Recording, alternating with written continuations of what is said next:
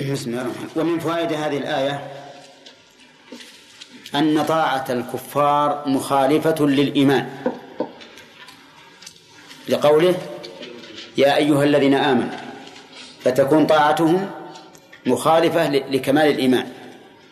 وقد تصل إلى انتفاء الإيمان بالكلية. من فوائدها أيضا أن حرص الكفار على ذلك من أجل إيماننا وبناء عليه فإننا ننزل القاعدة السابقة أن ما علق على وصف فإنه يزداد بزيادة ذلك الوصف وقوته. وعلى هذا فثقوا أنه كلما ازداد المؤمنون تمسكا بدينهم ستزداد شراسة الكفار في صدهم عن دينهم. عرفتم هذا؟ ما دام الوصف هو الإيمان فإنه كلما ازددنا تمسكا بالإيمان ازداد الكفار شراسة في صدنا عن الإيمان. ومثل ذلك أيضا الطاعة والمعصية. الطاعة والمعصية. كلما ازداد الناس في الإقبال على الله والتمسك بهديه ازداد أهل الفسوق شراسة في القضاء على هذا هذه القوة في الطاعة. طيب. من فوائد هذه الآية أن من أهل الكتاب من لا يحاول إضلالنا عن ديننا. يؤخذ من قوله إن تطيعوا فريقا من الذين أوتوا الكتاب. طيب. وقد ذكرنا الآن أن أهل الكتاب بالنسبة لهذا الأمر ثلاث أقسام. طيب.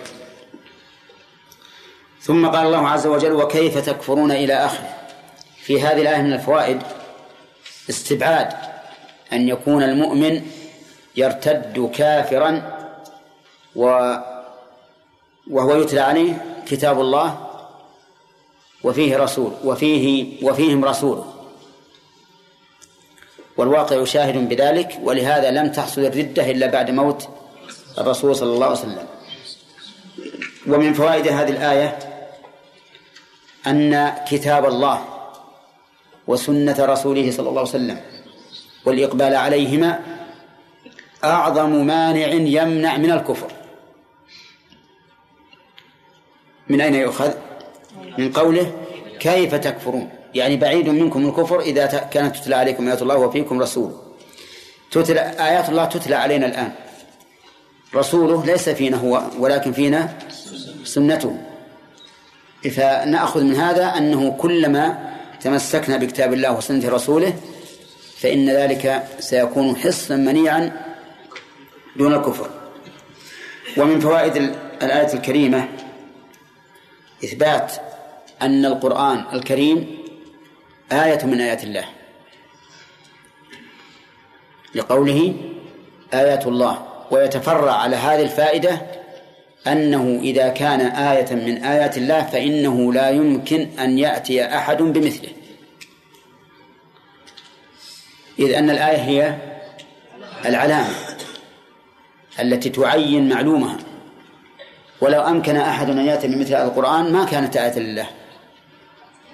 ومن فوائد هذه الآية هذه الآية أنه ربما نقول إن القرآن آية شرعية وكذلك يتضمن آيات كونية بما أودع الله فيه من الإشارات العظيمة إلى ما في الكون من الآيات. من أجل أن نجعل آيات الله تشمل الشرعية وما دلت عليه هذه الشرعية من الآيات الكونية ولا ما في شك أن الذي يتلى هو الشرعية لكن هي تضمنت آيات كونية دلت عليها مثل قوله والشمس تجري لمستقر لها ذلك تقدير العزيز العليم. والقمر قدرناه منازل حتى عاد كالعرجون القديم لا الشمس ينبغي لها أن تدرك القمر ولا الليل سابق النهار وكل في فلك يسبحون. إلى آخر إلى آيات كثيرة كونية أشار الله إليها.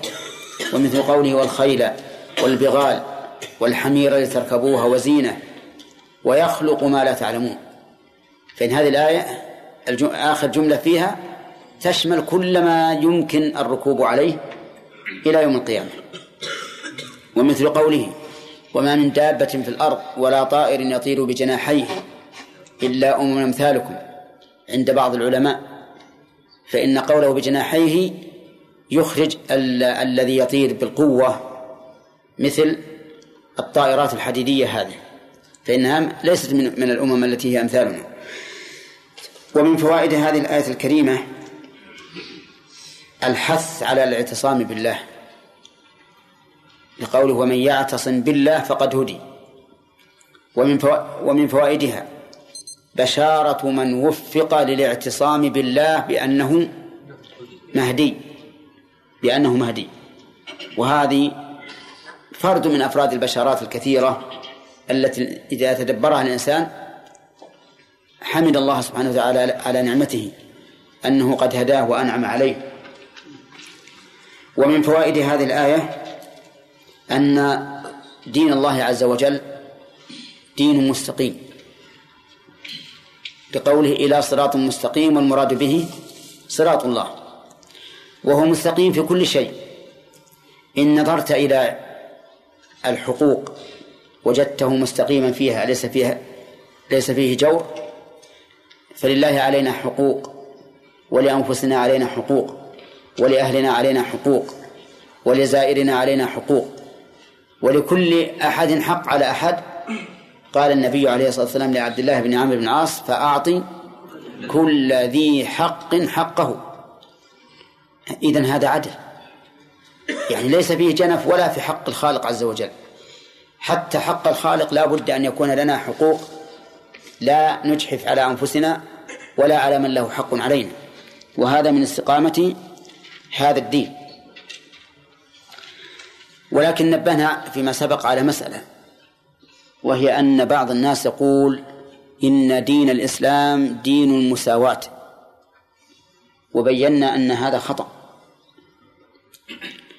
بل دين الإسلام دين العدل دين العدل. لأن أكثر ما في القرآن نفي المساواة. لا إثبات المساواة. صح؟ ها؟ قل هل يستوي الذين يعلمون والذين لا يعلمون؟ قل هل يستوي الأعمى والبصير؟ أم هل تستوي الظلمات والنور؟ وآيات كثيرة فيها نفي الاستواء أنها ما يستوي هذا وهذا. لكن العدل إن الله يأمر بالعدل. وذكرنا أن هذه العبارة دخل فيها من قال إنه يسوى بين الرجل والمرأة وبين العالم والجاهل وبين كل إنسان وآخر مع التميز في الصفات مع, مع الاختلاف في الصفات وتميز كل واحد من, الآخر عن الآخر بصفاته. وهذا لا شك أنه خطأ ولا يأتي الإسلام به. الإسلام يأتي بالعدل أن تعطي كل ذي حق حقه. ثم قال الله تعالى مبتدأ درس الليلة يا أيها الذين آمنوا اتقوا الله حق تقاته. بينا فيما سبق أن الله إذا صدر الخطاب بالنداء فهو دليل على إيش؟ على العناية والاهتمام به. ثم إذا وجه الخطاب إلى المؤمنين ففيه فوائد. أولا الإغراء والحث. كأنه قال يا أيها الذين آمنوا لإيمانكم ولكونكم مؤمنين افعلوا كيت وكيت أو لا تفعلوا كذا وكذا. ثانيا أن ما يذكر فهو من مقتضى الإيمان ولهذا وجه للمؤمنين. ثالثا أن المخالفة في هذا الشيء تنقص الإيمان تنقص الإيمان. فانتبهوا لهذا. فصار عندنا أربعة أمور. تسطير الخطاب بالنداء يدل على الاهتمام به وتوجيهه إلى المؤمنين يفيد ثلاثة أمور ثلاث فوائد. الإغراء الإغراء هو الحث وأن القيام بذلك من مقتضى الإيمان وأن المخالفة فيه نقص في الإيمان. يقول الله عز وجل يا أيها الذين آمنوا اتقوا الله وما أكثر ما أمر الله بالتقوى في كتابه في آيات كثيرة. بل جعلها الله تعالى وصية لجميع الخلق. ولقد وصينا الذين أوتوا الكتاب من قبلكم وإياكم أن اتقوا الله. والتقوى مأخوذة من الوقاية. ولهذا يقال إن أصلها وقوى وقوى مؤنث من الوقاية. والوقاية اتخاذ الإنسان ما يقيه ما ما يقيه الذي يضره. ولهذا نقول إن أجمع تفسير للتقوى أن يقال التقوى اتخاذ وقاية من عذاب الله بفعل أوامره واجتناب نواهيه. هذا أجمع ما يقال. وقوله عز وجل اتقوا الله حق تقاته. حق هذا مفعول مطلق. مفعول مطلق مبين لنوع التقوى التي أمرنا بها. أي اتقوا الله على هذا الوجه حق تقاته. ومعنى حق تقاته؟ أن تتقوا الله ما استطعتم. لأن هذه هي التقوى التي أمرنا بها في آية أخرى. فاتقوا الله ما استطعتم. أي ابذلوا كل ما تستطيعون في تقوى الله. ولهذا لا تظنوا أن هذه الآية فاتقوا الله ما استطعتم. أنها تهون أنها تهون التقوى. لأن بعض الناس يتخذ من هذه الآية تهوينا لأمر التقوى ويقول اتقوا الله ما استطعتم.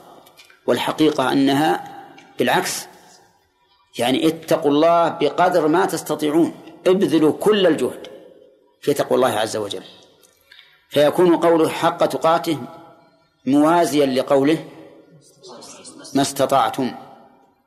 وبناء على هذا تكون الآية محكمة. تكون الآية محكمة أي غير منسوخة. وهذا القول هو الراجح. ومقابله أن الآية منسوخة وأنها أمر بما فيه مشقة وأن المراد بتقوى الله أن يذكر فلا ينسى ويطاع فلا يعصى ويشكر فلا يكفر. ولكن لدينا قاعدة مهمة جدا. توجب أن لا يتسرع الإنسان في دعوى النسخ. لأن دعوى النسخ ليست دعوى بسيطة. فإن النسخ يتضمن إبطال حكم من الأحكام الشرعية. وإبطال الحكم من الأحكام الشرعية ليس بالأمر السهل. وإن كان بعض الناس بعض العلماء يتساهل وإذا عجز أن يوفق بين النصوص أو يرجح ادعى النسخ. وهذا غلط لأنه يترتب عليه إلغاء حكم شرعي. فنحن نقول ما دامت ما دام النص من القرآن أو السنة يمكن أن يحمل على وجه صحيح لا يعارض النصوص الأخرى. فهذا هو الواجب. هذا هو الواجب. لأننا إذا سلكنا هذا المسلك عملنا بكل النصوص.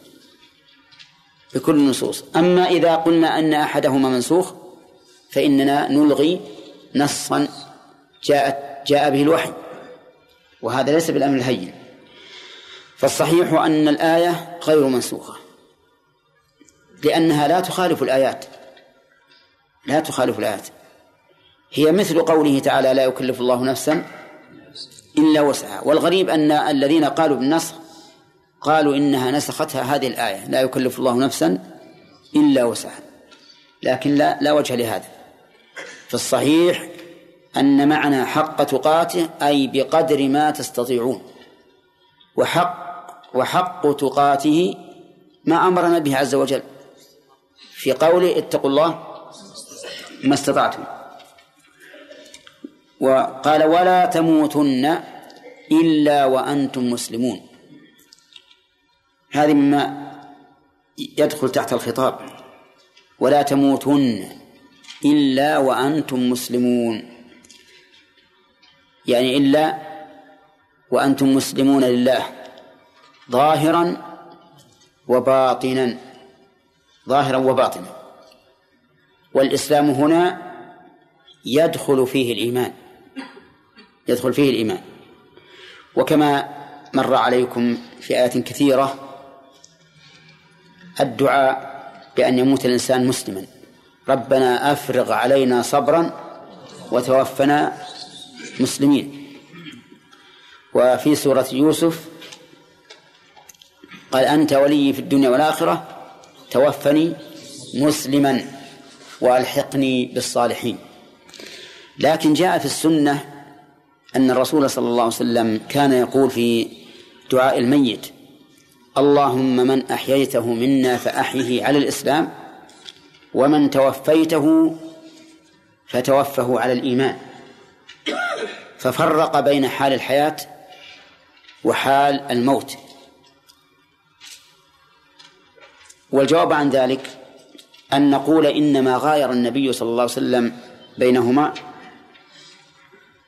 لأن صلاح الأمة على سبيل العموم بالإسلام بالإسلام. إذا حيت الأمة مسلمة انتظم أمرها لأن الإسلام معناه الاستسلام.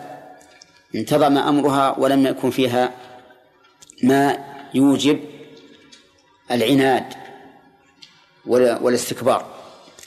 وأم ولما قال أحييته من نافع الإسلام صار قال ومن ومن توفيته فتوفه على الإيمان لأن المدار عند الموت على ما في القلب. لكن في هذه الآية وكذلك في الآيات الأخرى التي أشرنا إليها لم يذكر الإيمان معه فيكون الإسلام هنا شاملا للإيمان. قوله ولا تموتن إلا وأنتم مسلمون. لا تمت إلا وأنت مسلم. هذا يقتضي أن تكون مسلما من الآن. لا تنتظر تقول سأسلم إذا جاء الموت. تكون مسلما من الآن. لماذا؟ لأنك لا تدري متى يفجأك الموت. فحين فالآية لا تعني أن تؤخر الإسلام إلى عند الموت لأنك لا تدري. بل فيها الأمر بالمبادرة بالإسلام وبالثبات عليه إلى إيش؟ إلى الموت. في هذه الآية ولا تموتن إلا وأنتم مسلمون إشكال في قوله ولا تموتن. لأننا لو أعربنا لا لقلنا إنها نافية. نافية. ولا ناهية؟ بالها ولا بالفاء؟ طيب. ماشي ما في واحد بعد ثالث يقول قول ثالث؟ الآن عندنا قولان نافية بالفاء. ناهية بالهاء. ها؟ لا هي لا شك أنها ناهية بالهاء. ناهية. ولا تموتن. لأن عطف الطلب على الطلب أولى من عطف الخبر على الطلب. اتقوا الله هذه طلب أمر. ولا تموتن هذا طلب نهي. طلب بصيغة النهي. وعطف الطلب على الطلب أولى من عطف الخبر على الطلب. طيب هي ناهية. وإذا كانت ناهية يشكل علينا. أن الفعل بعدها مرفوع تموت. لأن النون للتوكيد. فكيف كانت ناهية والفعل بعدها مرفوع؟ هذا إشكال.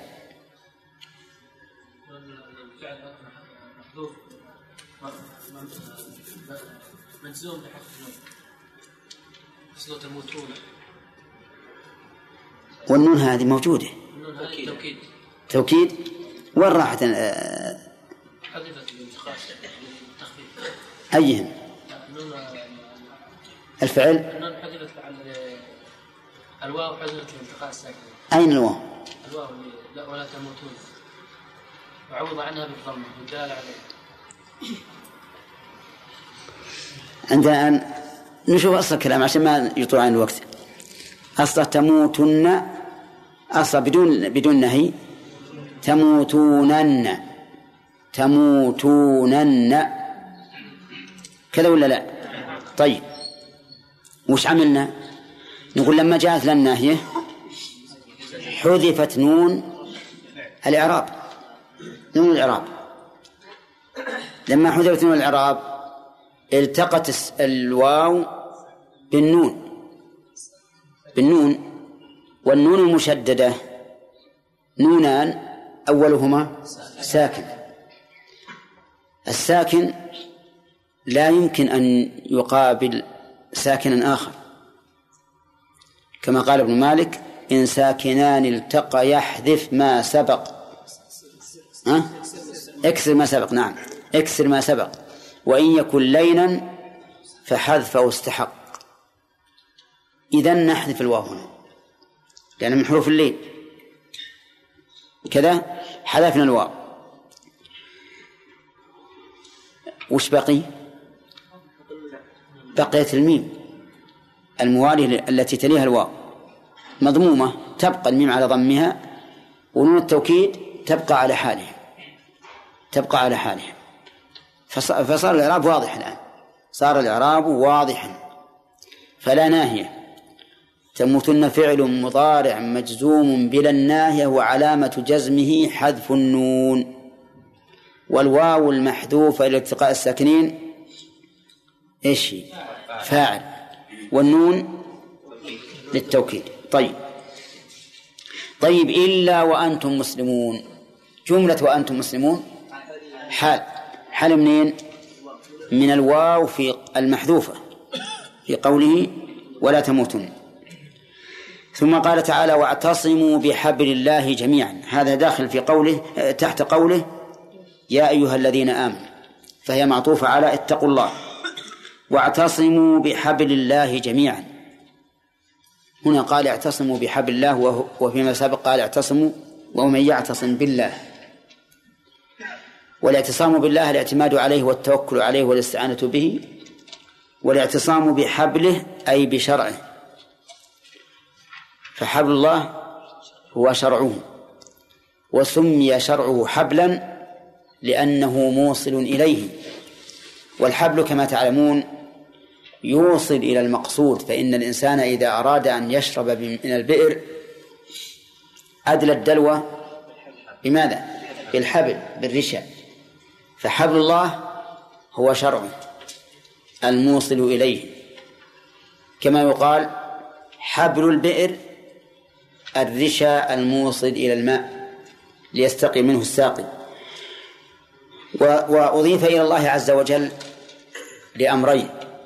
الأمر الأول أنه هو الذي وضعه سبحانه وتعالى. والأمر الثاني أنه موصل إليه. وقوله جميعا حال من الواو في اعتصموا يعني اعتصموا كلكم.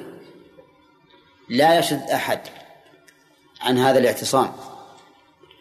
و و و ولا تفرقوا. لا تفرقوا في إيش؟ في حبل الله. كونوا جميعا تحت المظلة الشرعية. لا يشذ أحد منكم. ولا تفرقوا أحزابا ولا أفرادا واذكروا نعمة الله عليكم. إذ كنتم أعداء فألف بين قلوبكم.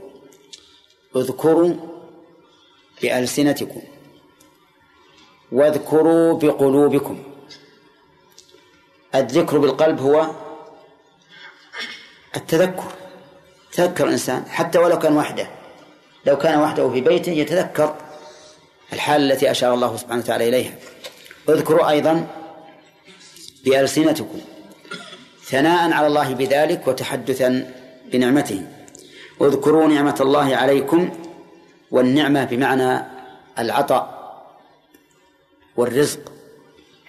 وهذه النعمة التي ذكر الله هنا وأمرنا أن نذكرها هي من أكبر النعم. ولهذا قال إذ كنتم أعداء. هذا محل أو أو بيان هذه النعمة. إذ كنتم أعداء أي أن بعضكم عدو لبعض. ولا شك أنه مع العداوة لا يمكن أن تستقيم الأمة. فالعداوة التي كانت بينهم قبل الإسلام أزالها الله تعالى بالإسلام. ومن ذلك ما كان بين قبائل العرب من قريش وهوازن وغيرهم وما كان بين قبائل الأنصار بين الأوس والخزرج. حروب وفتن وعداوات وثأرات. شيء يعني إذا قرأه الإنسان في التاريخ يقول إن من أكبر نعمة الله على العرب أن جاء بهذا الإسلام. ولهذا ذكرهم النبي صلى الله عليه وسلم ذكر الأنصار بذلك. حين قسم غنائم حنين وكان رسول الله صلى الله عليه وسلم حكيما. أعطى المؤلفة قلوبهم عطاء كثيرا حتى إنه يعطي الإنسان مئة ناقة. فصار في قلوب بعض الأنصار شيء حتى إنهم قالوا وجد أصحابه فأعطاهم أو كلمة نحوها. فبلغ ذلك النبي صلى الله عليه وسلم. فأمرهم أن يجتمعوا وأن لا يدخل معهم أحد. اجتمعوا فجاء إليهم وذكرهم بنعمة الله عز وجل عليهم. وقال لهم ألم أجدكم ضلالا فهداكم الله بي؟ قالوا الله ورسوله أمن.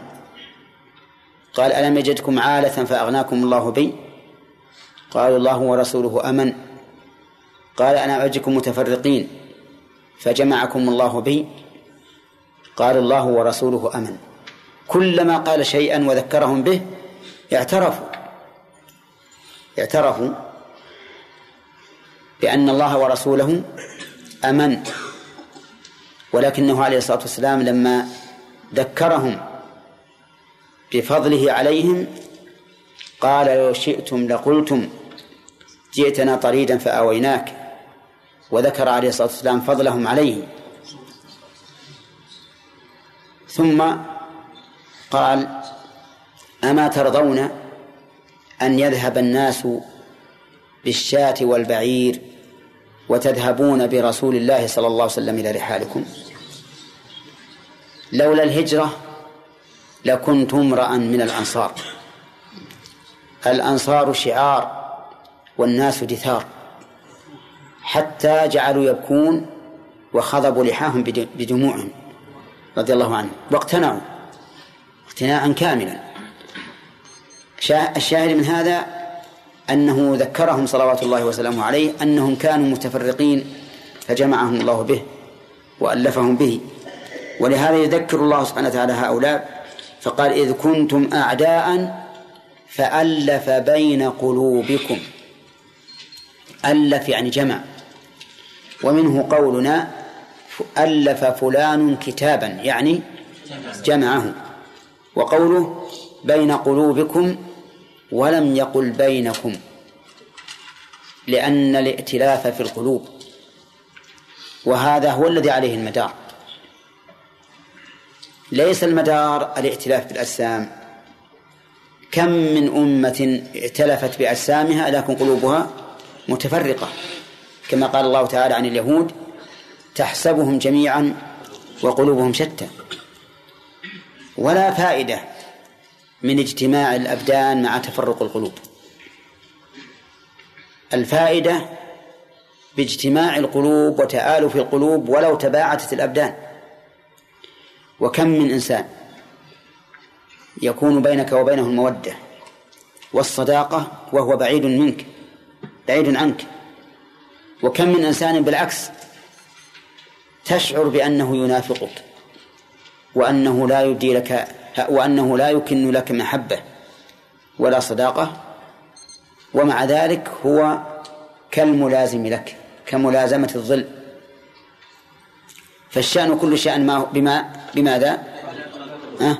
بالقلوب ولهذا قال سبحانه وتعالى فألف بين قلوبكم ومن الذي يستطيع أن يؤلف بين قلوب الناس؟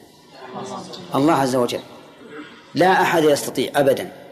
يقول الله تعالى لنبيه محمد صلى الله عليه وسلم لو أنفقت ما في الأرض جميعا ما ألفت بين قلوبهم ولكن الله ألف بينهم. صحيح أن المال يؤلف ولهذا جعل الله تعالى للمؤلفة قلوبهم نصيبا من الزكاة. وكان النبي عليه الصلاة والسلام يعطي المؤلفة قلوبهم. لكن ثقوا أن ما كان مؤلفا لشيء فإنه سوف ينعدم تأليفه إيش؟ بزوال هذا هذا الشيء وفقد هذا الشيء. لكن التأليف الذي يكون على الإيمان ومن الرحمن عز وجل هذا لا ينفصل. ولهذا قال سبحانه وتعالى فألف بين قلوبكم فأصبحتم بنعمته إخوانا. نقف على هذا؟ يعني لا يقال يعني الدين دين مساواة. نعم. بل هو دين عدل ولا شك إنه دين عدل. نعم. لكن نجد كثير يعني من العبادات من العبادات ان فيها مساواة. وش مثل إيش؟ الصلاة. إيه؟ فيها مساواة بين الفقير والغني وال... لا هذا عدل هذا. هذا نقول عدل. والجهاد أيضا. أيضا نقول عدل. أصل كلما جاءت مساواة بحق فهي عدل. وإذا جاءت مساواة بغير حق فهي جور. نعم. ولا تستحق الصلاة ما يتس- ما ما يستوي الناس فيها. العاجز عن القيام لا يلزمه القيام. والعاجز عن استقبال القبلة لا يلزمه استقبال القبلة. يعني يكونون كلهم في اتجاه واحد يعني. عدل. نفس الاتجاه. لا. نعم. قد لا يلزم الإنسان القبلة إذا كان عاجزا. تكون القبلة وراءه. نعم. الله إليك. ما ذكره بعض العلماء من قوله من أن قوله تعالى فاتقوا الله ما استطعتم. هذا في الأحكام العملية. وفي قوله فاتقوا الله حق تقاته هذا في الأعمال القلبية وما يتعلق بالتوحيد. قل هل هذا سليم؟ لا ما هو سليم. أبدا. حتى القلوب ما يجوز للإنسان أنه ي- يعني يستمر في عمل القلب لأن هذا يؤدي إلى إلى كارثة. الإنسان لو استمر في الوساوس هلك. مع أنه لا يؤاخذ عليها. لأن النبي عليه الصلاة والسلام لما شكي عليه الوساوس قال فليستعذ بالله ولينتهي. فأمر بقطع هذه الوساوس بال. بالاستعانة بالله عز وجل بالاستعاذة بالله عز وجل وبالانتهاء. نعم. أحسن إليك. ما الذي أورده في قوله تعالى وما من دابة في الأرض ولا ولا طائر يطير بجناحيه ما فهمنا. أي. يقول بعض الناس إن الطائرة ما هي تطير بجناحيها؟ بجناحيها. الجناح لا يتحرك. إنما تطير محركات بمحركاتها. نعم. لكن أنا قلت إن بعض الناس يقول وأنا لا أرتضي هذا القول. أقول إن قوله ولا طائر يطير بجناحيه كقولهم مشى على رجليه أو بطش بيديه أو نظر بعينيه. وما أشبه ذلك. فهي ذكر آلة الطيران. أما الطائرة هذه الحديدية فهي قد قد يمنع الإنسان القول بنفي طيرانها في جناحها أو بجناحها لأن حقيقة تطير بجناحها. ولا لا؟ الطائرات المروحية اللي كانت من أول أنا أذكرها ويمكن بعضكم يذكرها. في طائرات فيها محرك بارز محرك مروحة في نفس ال- الجناح. بارزة لها آذان. الآن ال- الطائرات النفاثة فيها مراوح أيضا. ها؟ لكنها من داخل. من داخل. نعم. ها؟ وفي الأجنحة أيضا. وفي الأجنحة. وفي واحد من الإخوان الطيبين الط- الطيارين يعني كاتب تحليل على الطائرة وتركيبها. يقول إنها مركبة على الطائر تماما. الطائر اللي خلقه الله. في انحرافها يمينا أو شمالا وفي انخفاضها وفي طيرانها. وقال إن الطائر إذا أراد يعني ينحرف يمين يسار حرك بعض الجناحين. نعم. وإذا أراد ينزل يكون له وضع خاص في ذيله. وإذا أراد يرتفع كذلك.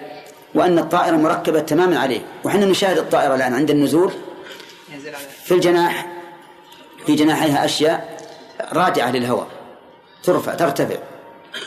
وعند ال- الهبوط أيضا فيها شيء. المهم أن نقول إن الطائرة في الحقيقة تطير بجناحيها. يشكل عليها الطيارة العمودية. نعم.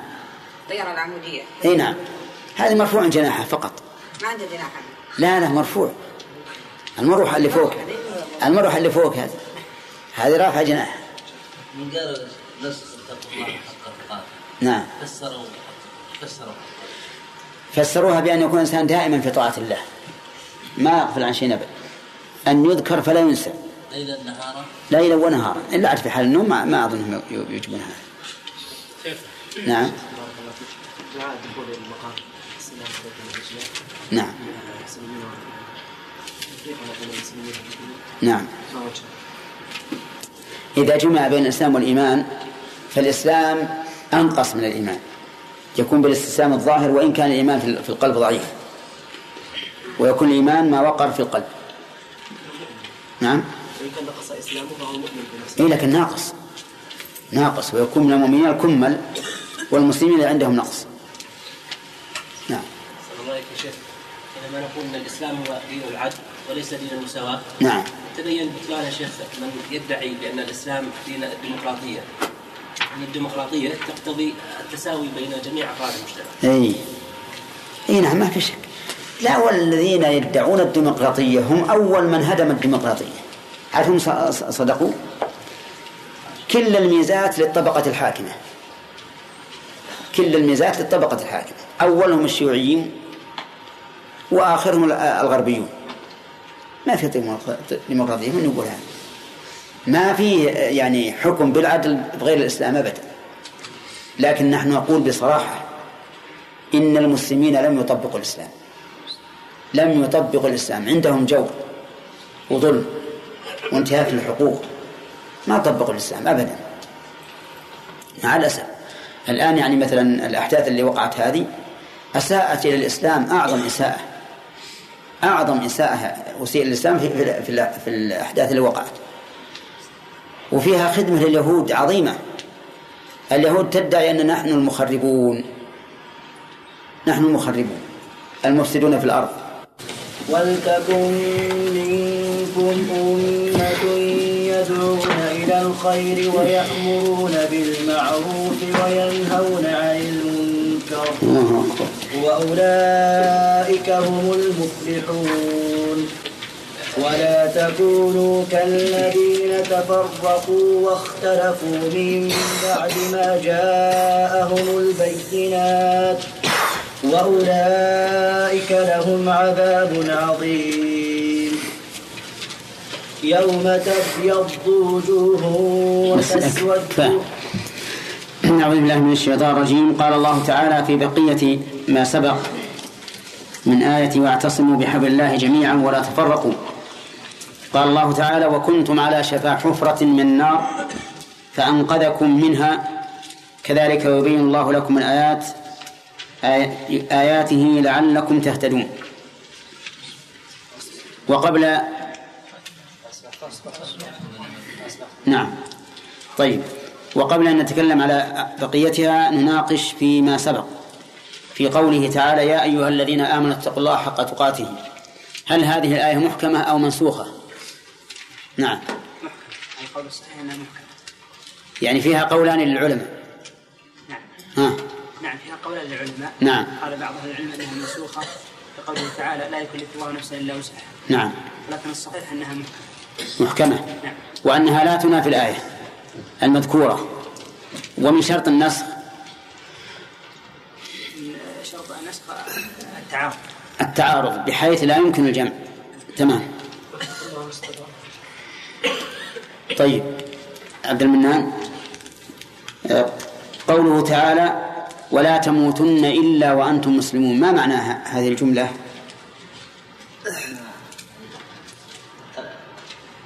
دعائية مثل قول دعائية يعني أمر من الله عز وجل أن- على من المؤمنين أن أن أن لا يموتوا إلا على هذا صحيح شغل قبل يا عبد الرحمن. كل مرة نقول لك. طيب. أقول هل الإنسان يملك نفسه عند الموت؟ يعني لأن ولا تموتن إلا وأنتم مسلمون يعني أمر بالإسلام عند الموت. يعني يفعل الأسباب التي يفعل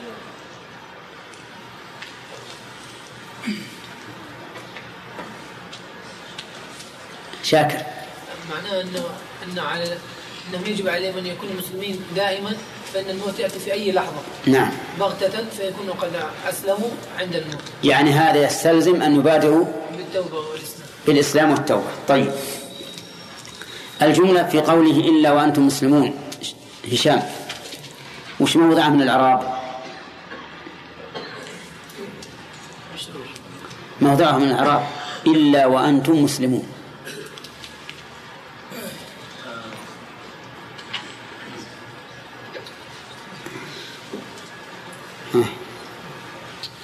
حضرت ما هنا شيء. يا زين يجيب الله رزق. النصب على الحال. محلها نصب على الحال؟ يعني كأنه قال ولا تموتن إلا مسلمين. لكن أتى بالجملة الاسمية الدالة على الثبوت وال... والاستمرار. طيب. قوله تعالى اعتصموا بحبل الله جميعا. ما المراد بحبل الله؟ نعم. شرع الله. شرع الله. لماذا سمي حبل الله؟ لأنه هو الموصل إلى الله سبحانه وتعالى. لأنه موصل إلى الله عز وجل. طيب. قوله تعالى واذكروا نعمة الله عليكم إذ كنتم أعداء فألف بين قلوبكم. ما هذه النعمة التي أمر أمرهم الله تعالى بتذكرها؟ النعمة هذه أنهم كانوا أعداء قبل مجيء الإسلام فجاء الإسلام فألف بين قلوبهم فتأليف القلوب هذه نعمة من الله سبحانه وتعالى. نعمة نعم. هل تعرف شيئا مما جرى مما يدل على عداوتهم؟ نعم. ما, جرى بين الأوس والخزرج من نعم. الحروب الطاحنة. إلى أن أصلح بهم رسول الله صلى الله عليه وسلم لما جاء الإسلام. يعني ذكروا أنها بقت 120 سنة نعم. هذه الحروب. وحروب قريش مع مع, مع كذلك قبائل العرب بعضها؟ مع بعض. مع بعض. طيب. هنا قال ألف بين قلوبكم. ولم يقل بينكم. نعم لأن التأليف بين القلوب أعظم من التأليف لأن الإنسان يمكن أن يكون معك مصاحبا لك وهو يبغضك وقلبه بعيد منك. قلبه بعد منك. والمدار كله على ائتلاف. نعم. طيب. قوله اذكروا نعمة الله. هل هو ذكر باللسان أو بالقلب؟ باللسان بالقلب وبالجوارح اذكروا نعمة الله عليكم إذ كنتم أعداء. وبالقلب وبالقلب كيف بالقلب؟ وشلون؟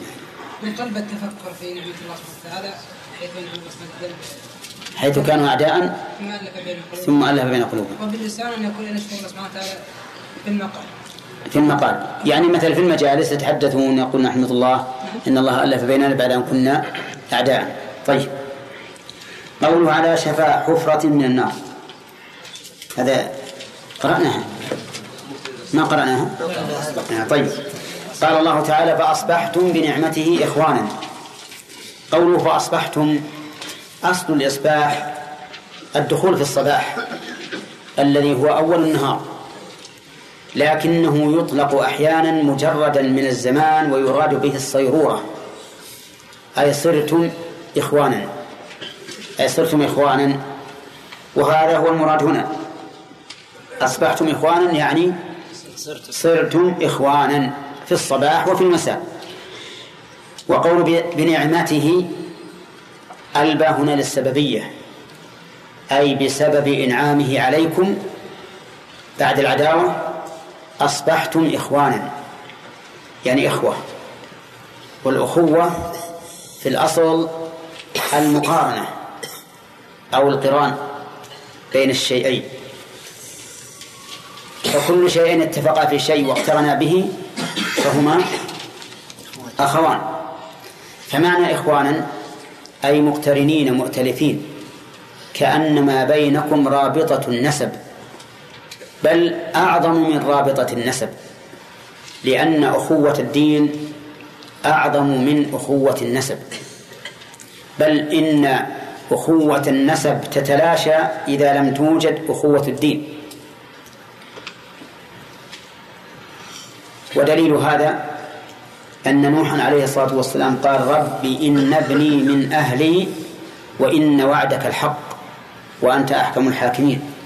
قال يا نوح إنه ليس من أهلك ليس من أهلك مع أنه ابنه بضعة منه لكنه ليس من أهله إنه عمل غير صالح. يعني أنه عمل عملا غير صالح.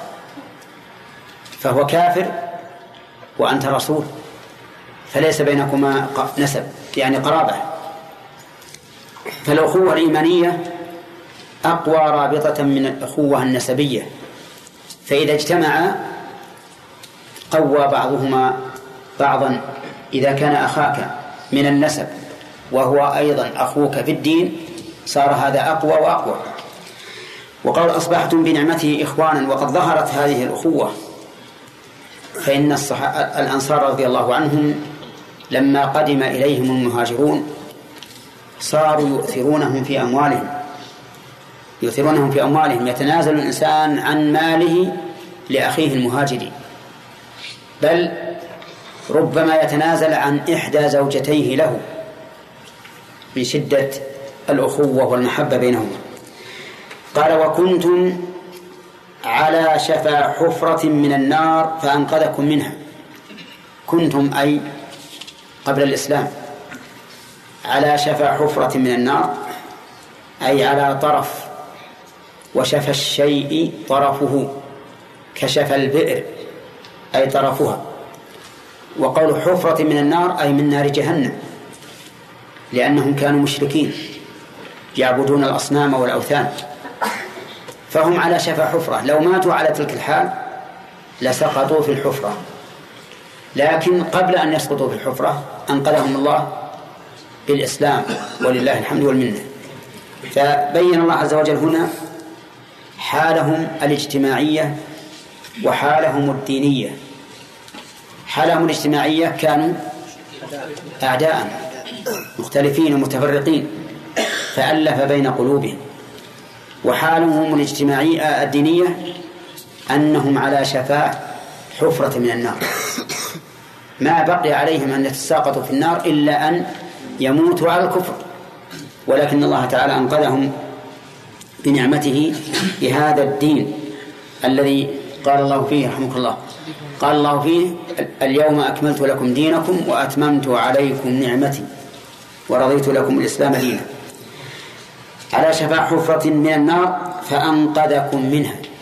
كلمة أنقذ تدل على أن هذا الشفاء كان هلكة وهو كذلك. فإنه لا هلكة أعظم من هلكة من كان في النار. فأنقذهم الله منها إنقاذا. ثم قال كذلك يبين الله لكم آياته. كذلك يذكرها الله سبحانه وتعالى كثيرا في كتابه العزيز. وهي على وهي على تقدير مثل ذلك. فكذلك أي مثل ذلك. ثم هي تختلف باختلاف السياق. ففي مثل هذا السياق الذي نحن فيه تكون مفعولا مطلقا. وإن شئتم فقولوا نائبة مناب. المصدر. لأن التقدير مثل ذلك البيان يبين الله لكم آياته مثل ذلك البيان يبين الله لكم آياته. أي أن الله سبحانه وتعالى أظهر آياته لنا. آياته الكونية وآياته الشرعية. بيانا واضحا ظاهرا ليس فيه لبس. لأن هنا لما ذكرهم حالهم الاجتماعية والدينية وهي حال ظاهرة. لا تشكل عليهم. جعل ذلك بيانا فقال كذلك يبين الله لكم آياته أي العلامات الدالة عليه على وحدانيته وربوبيته وسلطانه وعلمه وقدرته وغير ذلك مما تقتضيه تلك الآية لأن كل آية من آيات الله تدل على معنى من معاني ربوبيته سبحانه وتعالى. ثم قال لعلكم تهتدون. لعل هنا للتعليل لعل للتعليل. أي لأجل أن تهتدوا. والهداية هنا شاملة لهداية التوفيق وهداية الإرشاد والدلالة. أي لتهتدوا اهتداء علميا وتهتدوا اهتداء عمليا. الاهتداء العلمي هو هداية الإرشاد والدلالة والاهتداء العملي هداية التوفيق لأن الإنسان بفطرته كلما تبين له شيء من آياته ازداد من آيات الله ازداد إيمانا ويقينا وعملا. ذكرنا أن لعل للتعليل وهي كثيرة في القرآن بهذا المعنى وتأتي للرجاء تأتي للرجاء. وتأتي للإشفاق. الرجاء ضد الإشفاق. الإشفاق الخوف. والرجاء الأمل. الأمل. فإذا قلت لشخص اتق الله لعل الله استغفر الله لعل الله أن يغفر لك. استغفر الله لعل الله أن يغفر لك. هذا هذا رجاء. وإذا قلت لا تمشي في هذا الطريق فلعلك تهلك. هذا إشفاق. والتعليل أيضا معروف من السياق. في هذه الآية بل في هاتين الآيتين من الفوائد فوائد كثيرة. أولا وجوب تقوى الله حق تقاته. بالأمر بذلك في قوله اتقوا الله حق تقاته. ثانيا العناية والاهتمام بالتقوى. من أين يؤخذ؟ من تصديره بالندى. تصدير هذا الأمر بالندى. ثالث أن التقوى من مقتضيات الإيمان. لتوجيه النداء إلى المؤمنين. ومن فوائدها أيضا أن ترك التقوى من نواقص الإيمان. لأنه إذا نودي الإنسان بوصف فإنه يزداد آه، وصفه هذا بحسب زيادته فيما وجه إليه. ومن فوائد هذه الآية الكريمة وجوب البقاء على الإسلام والمبادرة به لقوله ولا تموتن إلا وأنتم مسلمون. ومن فوائدها أن المدار على الخاتمة. نسأل الله أن يحسن لنا ولكم الخاتمة. المدار على الخاتمة. لقوله لا تموتن إلا وأنتم مسلمون. ومصداق ذلك حديث عبد الله بن مسعود رضي الله عنه. قال إن الرجل لا يعمل بعمل أهل الجنة حتى ما يكون بينه وبينها إلا ذراع. فيسبق عليه الكتاب فيعمل بعمل أهل النار فيدخلها. وإن أحدكم لا يعمل بعمل أهل النار حتى ما يكون بينه وبينها إلا ذراع فيسبق عليه الكتاب فيعمل بعمل أهل الجنة فيدخلها. لكن الأول ورد فيه قيد والحمد لله يريح البال ويزيل الخوف. إن الرجل لا يعمل بعمل أهل الجنة فيما يبدو للناس. وهو من أهل النار. وردت هذه ورد هذا الحديث في قصة الرجل الذي كان مع النبي عليه الصلاة والسلام في غزاة وكان شجاعا مقداما لا يدع شاذة ولا فادة. فقال النبي صلى الله عليه وسلم هذا من أهل النار. هذا من أهل النار. نسأل الله العافية. فعظم ذلك على الصحابة وشق عليهم. كيف يكون هذا الرجل من أهل النار وهو بهذه المثابة في جهاده؟ فقال رجل والله لألزمنه لألزمنه يعني لأصاحبنه حتى أنظر ما عاقبته. فذهب الرجل فأصابه سهم. أصاب هذا الرجل الشجاع سهم. فجزع. فأخذ سيفه واتكأ عليه حتى خرج من ظهره. أعوذ بالله. جعله هكذا في صدره حتى خرج من ظهره ومات. فلما أصبح الرجل غدا إلى رسول الله صلى الله عليه وسلم وقال إن الذي قلت قال أشهد أنك رسول الله. قال أشهد أنك رسول الله. قال وبما؟ قال إن الرجل الذي قلت إنه من أهل النار فعل كيت وكيت. فقوله ثم قال الرسول عليه الصلاة والسلام إن الرجل لا يعمل بعمل أهل الجنة فيما يبدو للناس وهو من أهل النار. يعني يكون في قلبه نسأل الله العافية يكون في قلبه سر خبيث يطيح به في مواضع الشدة. والضيق. يعني أنه يخون تخونه سريرته عند الموت لأن قلبه فيه شيء ولهذا يجب علي وعليكم أن نطهر قلوبنا دائما وأبدا نغسلها. ليس العبرة أن يقوم الإنسان يصلي أو أن يصوم إذا كان قلبه خاربا أو خربا. لأن كل إنسان يستطيع أن يصلي أحسن صلاة. ولا لا؟ لأنه عمل جوارح كل إنسان يصلي عمل جوارح. لكن الكلام على عمل القلب أسأل الله أن يطهر قلوبنا جميعا. الكلام على عمل القلب احرصوا بارك الله فيكم على ملاحظة القلوب وإصلاحها وإخراج النفاق منها وإخراج الشك وإبعاده وإخراج الحسد والغل والحقد على المسلمين لأن كل هذه من من خصال اليهود. أحسد الناس وأشدهم غلا اليهود. ترضى أن يكون في قلبك خلق من أخلاق اليهود؟ لا أحد يرضى بهذا. الحسد من أخلاق اليهود هل ترضى بذلك؟ ما ترضى. النفاق من أخلاق المنافقين ما أحد يرضى بذلك. أن يكون منافقا. فالمهم احرصوا حرصا شديدا على إصلاح القلوب.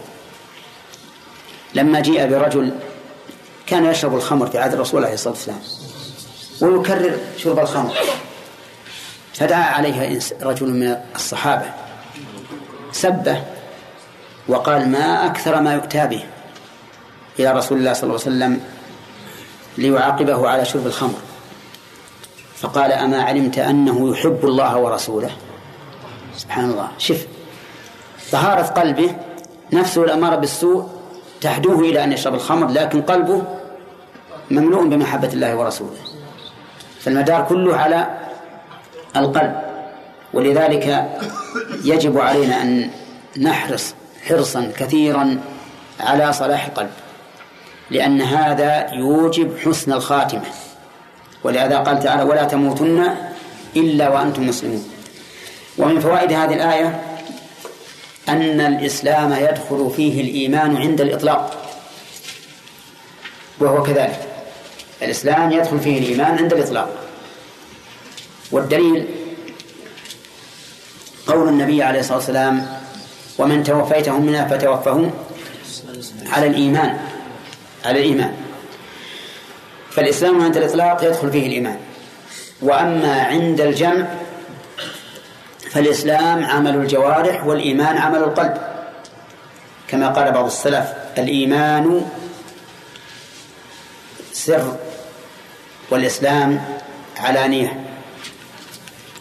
فإن قال قائل ما تقولون في قوله تعالى فأخرجنا من كان فيها من المؤمنين. فما وجدنا فيها غير بيت من المسلمين. فهذا ظاهره أن الإيمان والإسلام شيء واحد مع أنهما ذكرا جميعا في موضع واحد.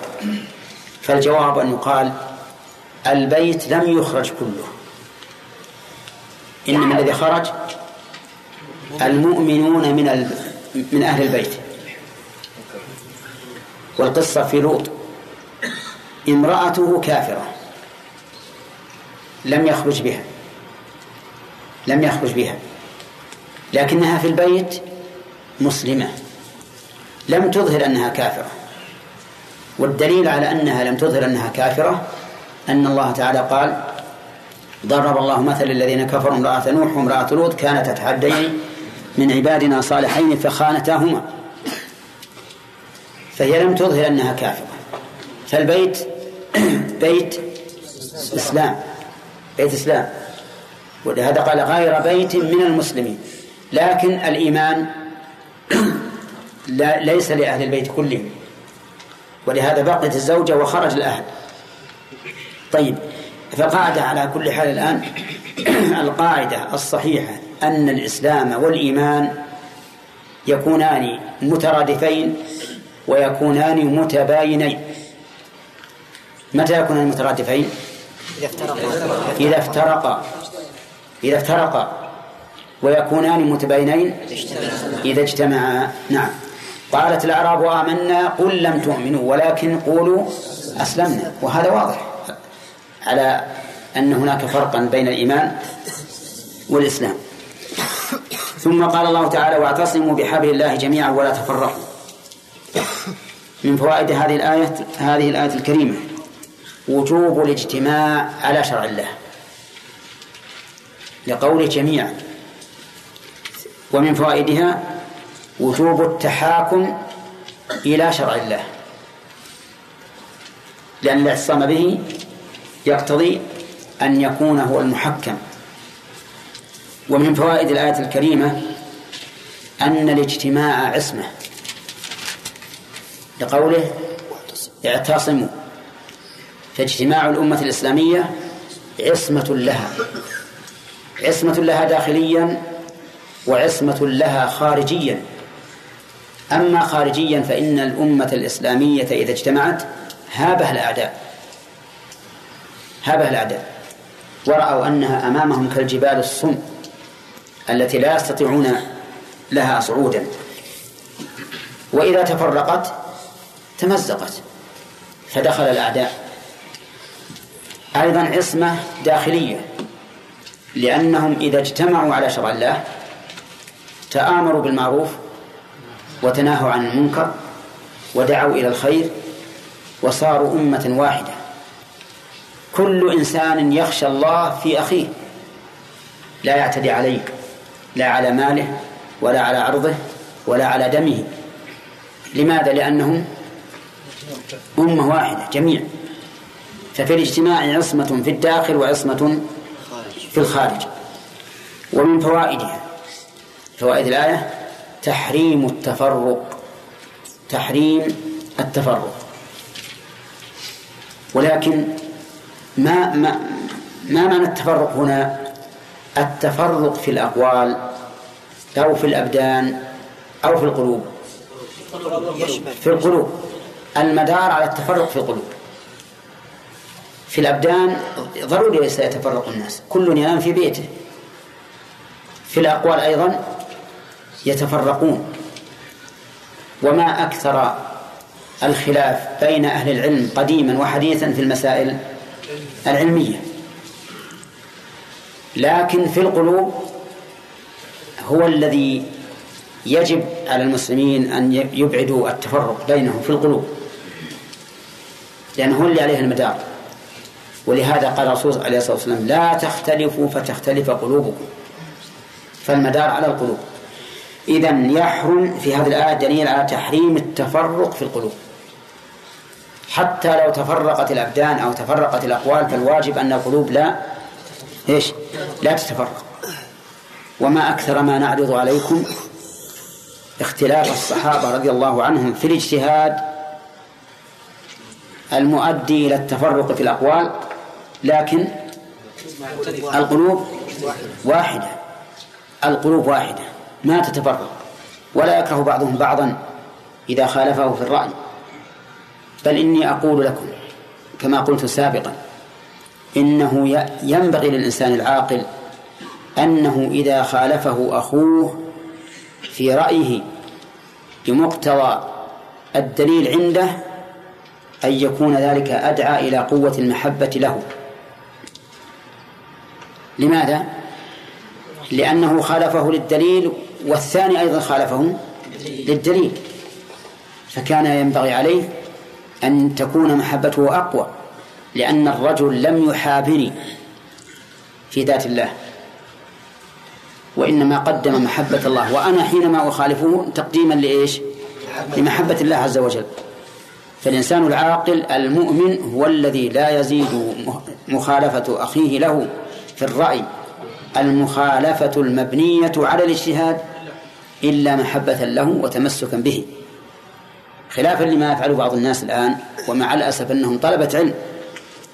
إذا خالفه أخوه في الرأي مع أنه لا يعلم الصواب عنده أو عند أخيه أبغضه وكرهه وهاجره وربما يلاقيه فاسق فيسلم عليه ويلاقيه, ويلاقيه أخوه الذي خلفه في الرأي ولا يسلم عليه. وما ذاك إلا من الشيطان.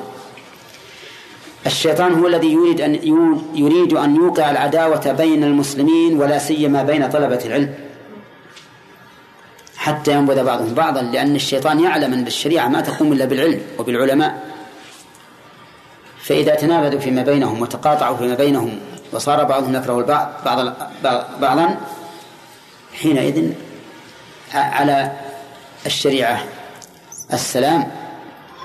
أو نقول انهدمت الشريعة. هذا الثاني.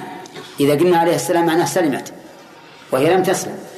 هي لم تسلم لكن الناس يقولون عليه السلام كناية عن التوديع والذهاب. طيب يقول ومن فوائد هذه الآية الكريمة وجوب تذكر نعمة الله. وجوب تذكر نعمة الله. وهذه مسألة مهمة. لأن الغفلة عن تذكر النعمة يستلزم الغفلة عن الشكر. صح؟ والشكر واجب. تذكروني أذكركم واشكروا لي ولا تكفرون.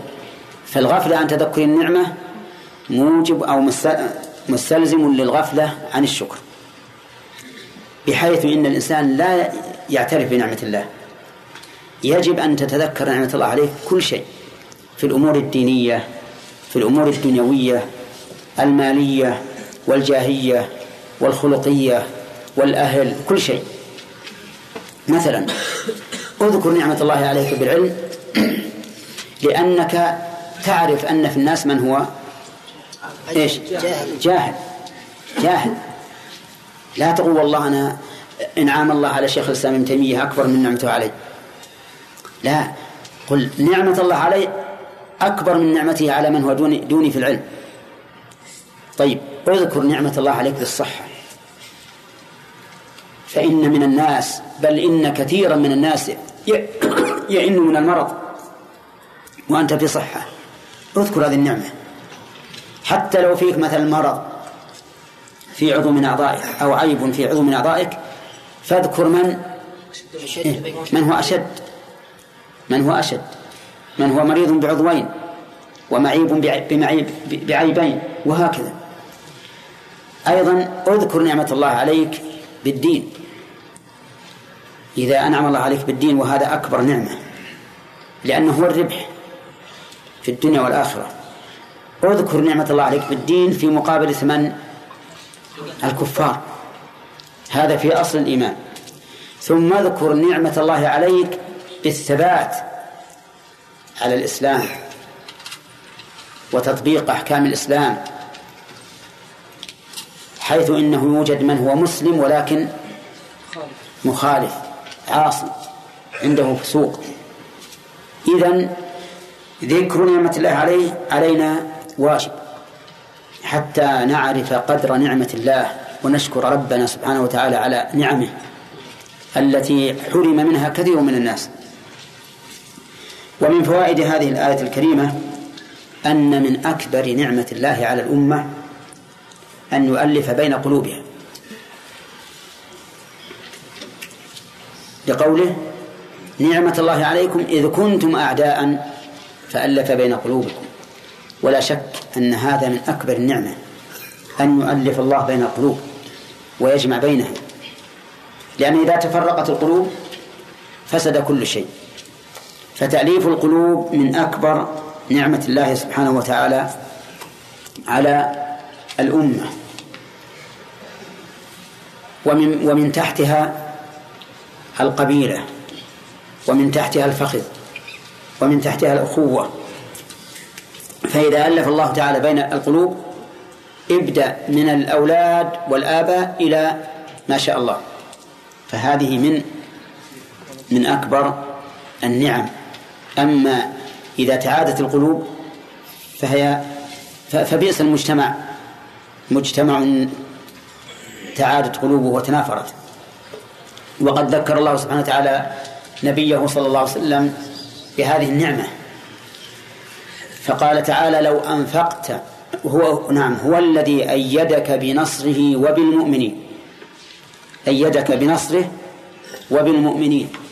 وألف بين قلوبهم. لو أنفقت ما في الأرض جميعا ما ألفت بين قلوبهم. لو كل الأرض اللي في الأرض تنفقه من ذهب وفضة وثمار وزروع ومواشي وغيرها لو أنفقته عليهم ما ألفت بين قلوبهم ولكن الله ألف بينهم ألف بينهم. إذن نقول إن من أكبر نعم الله على الأمة إيش؟ التأليف بين القلوب. نعم. ومن فوائد هذه الآية أن نتيجة التأليف أن يصبح الناس إخوانا. أن يصبحوا إخوانا. كالأخ مع أخيه تماما. بل قلت لكم إن الروابط الدينية أقوى من الروابط النسبية. نعم.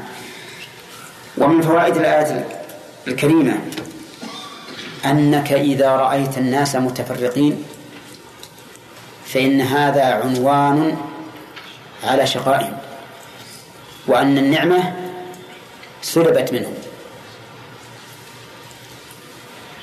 صح؟ لأن قال أصبحتم بنعمته إخوانا. فإذا لم تتحقق الأخوة والتأليف بين القلوب فإن ذلك دليل على أن النعمة سلبت منهم النعمة في هذا الأمر سلبت منهم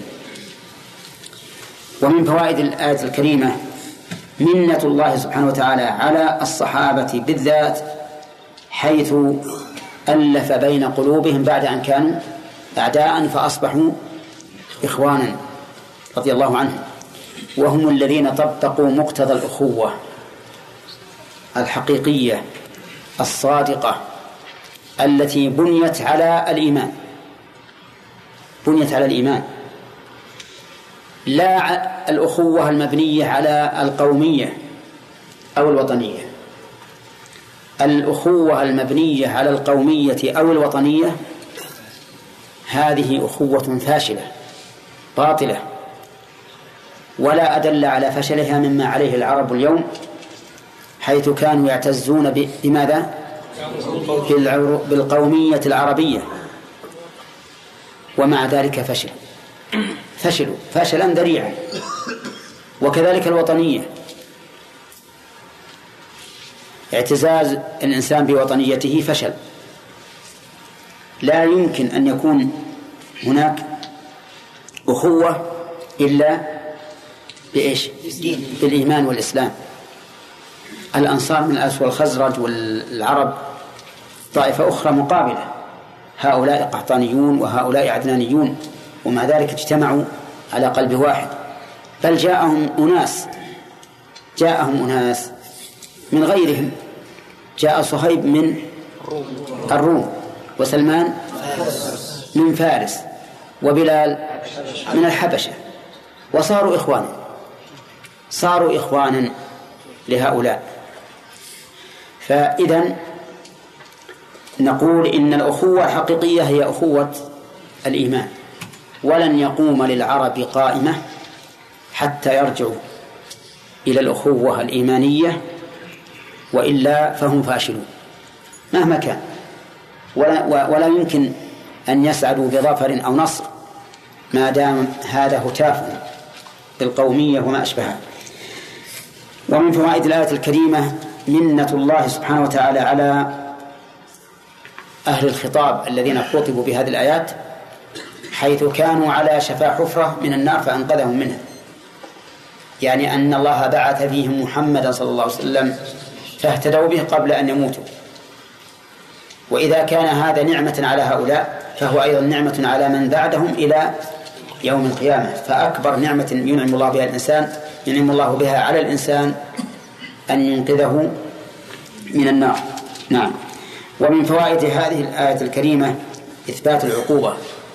إثبات العقوبة بالنار.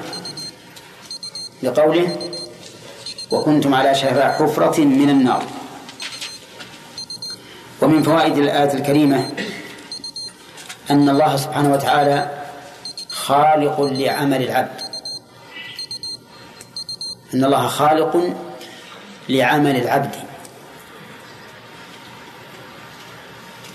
من أين تؤخذ؟ من قوله فأنقذكم. لأن ما لأنه لأن الله أنقذهم بعملهم. فأضاف هذا الإنقاذ المبني على العمل إلى نفسه. وهو كذلك. وهذا مذهب أهل السنة والجماعة أن الله تعالى خالق العبد وخالق عمل العبد. فالعبد ليس مستقلا بل هو مخلوق في ذاته وفي إرادته وفي عمله. والله خلقكم وما تعملون أي وعملكم على قول أو الذي تعملونه على قول آخر وإذا خلق المعمول فهو خالق للعمل لأن المعمول نتيجة العمل. فالآية دالة على على أن الله خالق لأعمال العباد سواء جعلت ما مصدرية أو موصولة. نعم. ما نكمل؟ هذا تبين يا شيخ يعني مسؤولية طلبة العلم المشايخ خصوصا في تأصيل هذه القاعدة بأن الأخوة يعني الأصل فيها أخوة الدين. نعم. وليست أخوة القومية ولا الشعوبية ولا إلى آخره. نعم. لكن مع الأسف الشديد يا شيخ الآن يعني في الآونة يعني في الوقت الحاضر خصوصا لأن الظروف السياسية هي التي تفرض هذه القواعد الآن.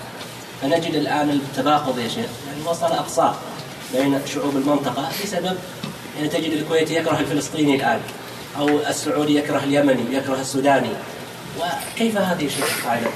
الواجب بارك الله فيكم هذه مسألة تحتاج إلى وقت طويل لكن نذكر منها ما شاء الله.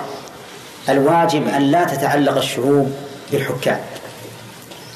الحكام أناس يحرصون على كراسيهم وألا تؤتى. فالشعوب يجب أن يسيروا على منهج الله سواء سار عليه الحكام أم لم يسيروا. ولا يجوز أبدا أن نتبع السياسة لأن السياسة تكفر شخصا اليوم وتجعله من, أقوى الناس إيمانا في يوم آخر أو بالعكس. بل أبلغ من ذلك أنا أذكر أن دولة من الدول كان إذا ثبت الهلال في دولة أخرى حكمت بدخول الشهر بناء على رؤية الدولة هذه. فلما ساءت العلاقات قالوا ما يمكن لكل بلد هؤلاء لو يعطوننا القمر بأيدينا ما قبلنا. هذا لا يجوز. أنا أرى أن الشعوب يجب أن تسير على منهج الله سواء سارت الحكام أم لم يسيروا. وما لنا وللسياسة ولا بد في يوم من الأيام سيكون الحق إن شاء الله هو السائد. وستذهب هذه العنصرية بين الساسة الذين ليس لهم هم في أكثر ساسة العرب اليوم إلا أن يحافظوا على مناصبهم. ولذلك تجدهم يعلنون أشياء هم منها بريئون. ولكن بس يريدون بها الدعاية. وإلا فهم أبعد الناس عن تحقيق ما يقولونه. بل ربما صرحوا تصريحا بينا بأنهم لا يريدون هذا الذي يدعونه يدعونه اليوم. كل ذلك من أجل كسب الغوغاء كما أن على الناس أيضا أن لا ينصاعوا وراء الشعارات والدعايات والعواطف. ينظروا بعين العقل لا بعين البصر. لأن عند الناس بعض الناس عنده بصر ولا عنده بصيرة. عنده سمع وليس عنده عقل. فالواجب أن لا تنظر بعين البصر بل بعين البصيرة. ولا تنظر بسمع الأذن بل بسمع العقل. وإلا فإن السياسة سوف تجتاحك. ولا تدري. كل يوم يكون لك رأي. كل يوم يكون لك متبوع. فأنا أرى أن الشعوب يجب أن يكونوا كما هم. مسلمون إخوة. سواء كانوا من السعوديين أو اليمنيين أو العراقيين أو الشاميين أو الفلسطينيين أو المصريين أو السودانيين أو من أي شعب. حتى لو يجينا واحد من أمريكا وهو مسلم فهو أخونا. لأن الرابطة التي يجب أن تكون بين الشعوب هي الإسلام. هذه الرابطة. أما أهواء حكامهم فهذه إليهم. ما علينا منهم. يمشون ونحن نمشي في خط معاكس إذا كانوا ليسوا على شريعة الله. نعم. الرجل الذي كان إلى النبي صلى الله عليه وسلم وكان يشرب الخمر. فقال النبي صلى الله عليه وسلم في الحديث إنه يحب الله ورسوله. نعم.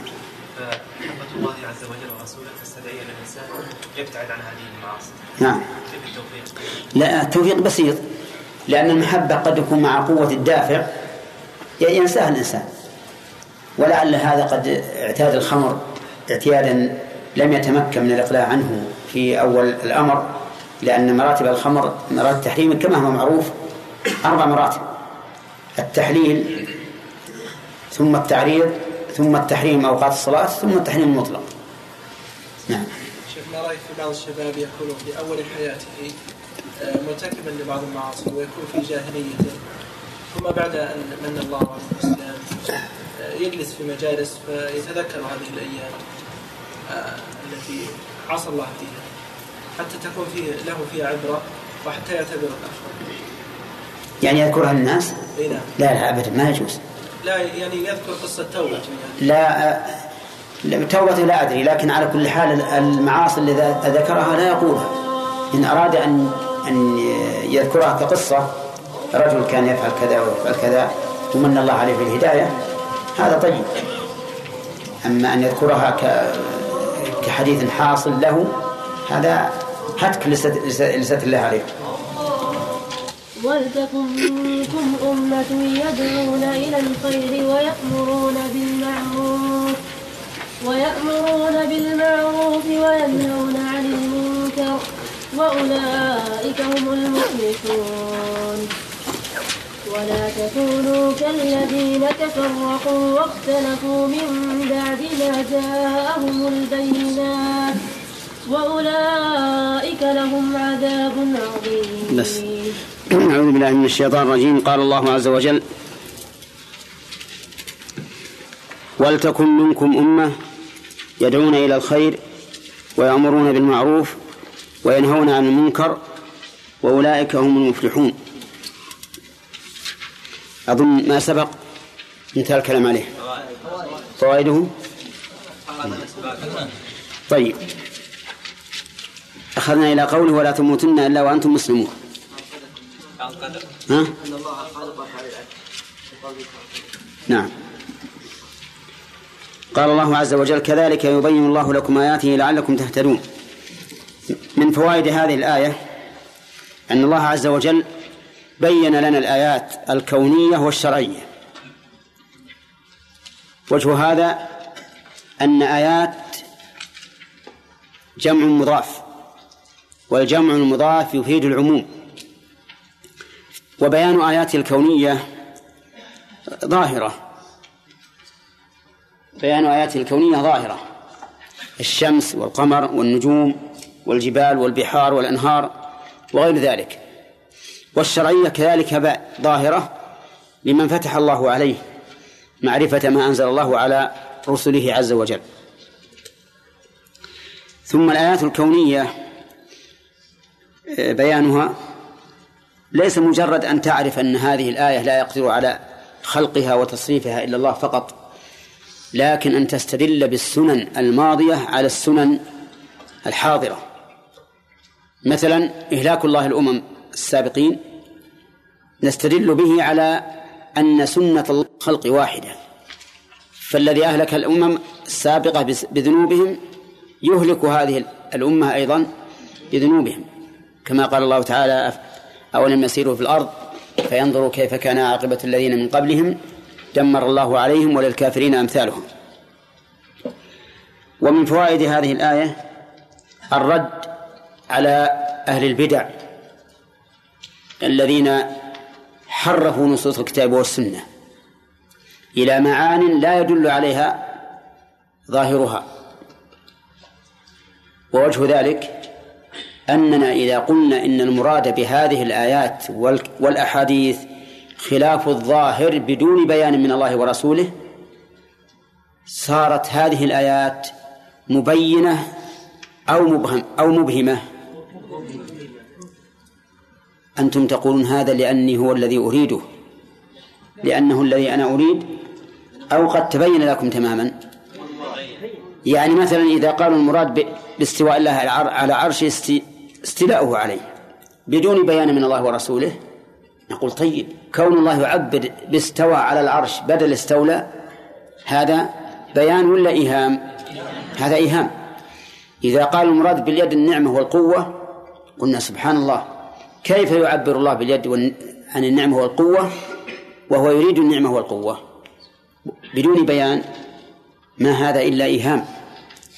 فالمهم أنه على طريقة ومنهاج أهل البدع وغيرهم أيضا ممن يحرفون الكلمة عن مواضعه بدون بيان من الله ورسوله يكون القرآن ليس هدى ولا بيانا للناس وكذلك السنة وهو خلاف هذه الآية وغيرها. ومن فوائد الآية الكريمة محبة الله عز وجل لهداية الخلق لأنه يبين ليهتدي الناس. إذن فهو يحب من العباد أن يهتدوا. ومن فوائد هذه الآية الكريمة إثبات العلل في أفعال الله. من أين تؤخذ؟ من قول لعلكم لأن لعل للتعليل. والحكمة من مقتضى كمال الله عز وجل. لأنه لولا الحكمة لكانت أحكامه عبثا. الأحكام الكونية والشرعية. كما قال الله تعالى وما خلقنا السماوات والأرض وما بينهما لاعبين ما خلقناهما إلا بالحق. إذن فإنكار الحكمة طعن عظيم في الله عز وجل. والذين يقولون إن الله ليس له حكمة والعياذ بالله وإنما فعله وأمره لمجرد المشيئة. شاء أن يكون هذا فكان شاء أن يأمر بهذا فأمر. شاء أن ينهى عن هذا فنهى. هؤلاء طعنوا في الله أيما طعن. لأنه أصبح فعله مجردا عن الحكمة. وإذا تجرد عن الحكمة ما بقي إلا أن يكون سفها. والله عز وجل منزه عن ذلك. ثم قال الله تعالى ولتكن منكم أمة وهذا مبتدأ درس اليوم. ولتكن منكم أمة يدعون إلى الخير. المناقشة إحنا ناقشنا فيه ولا لا؟ ها؟ ناقشنا فيها يعني. طيب. قال ولتكن منكم أمة يدعون إلى الخير. اللام في قوله ولتكن لام الأمر. ودليل ذلك جزم الفعل بها ولتكن. ولام الأمر تجزم الفعل المضارع. ولتكن منكم أمة أمة طائفة يدعون إلى الخير. والأمة في في القرآن الكريم وردت على معان متعددة. منها الطائفة ومنها الزمن ومنها الإمامة. ومنها الملة. فمثالها في الطائفة هذه الآية.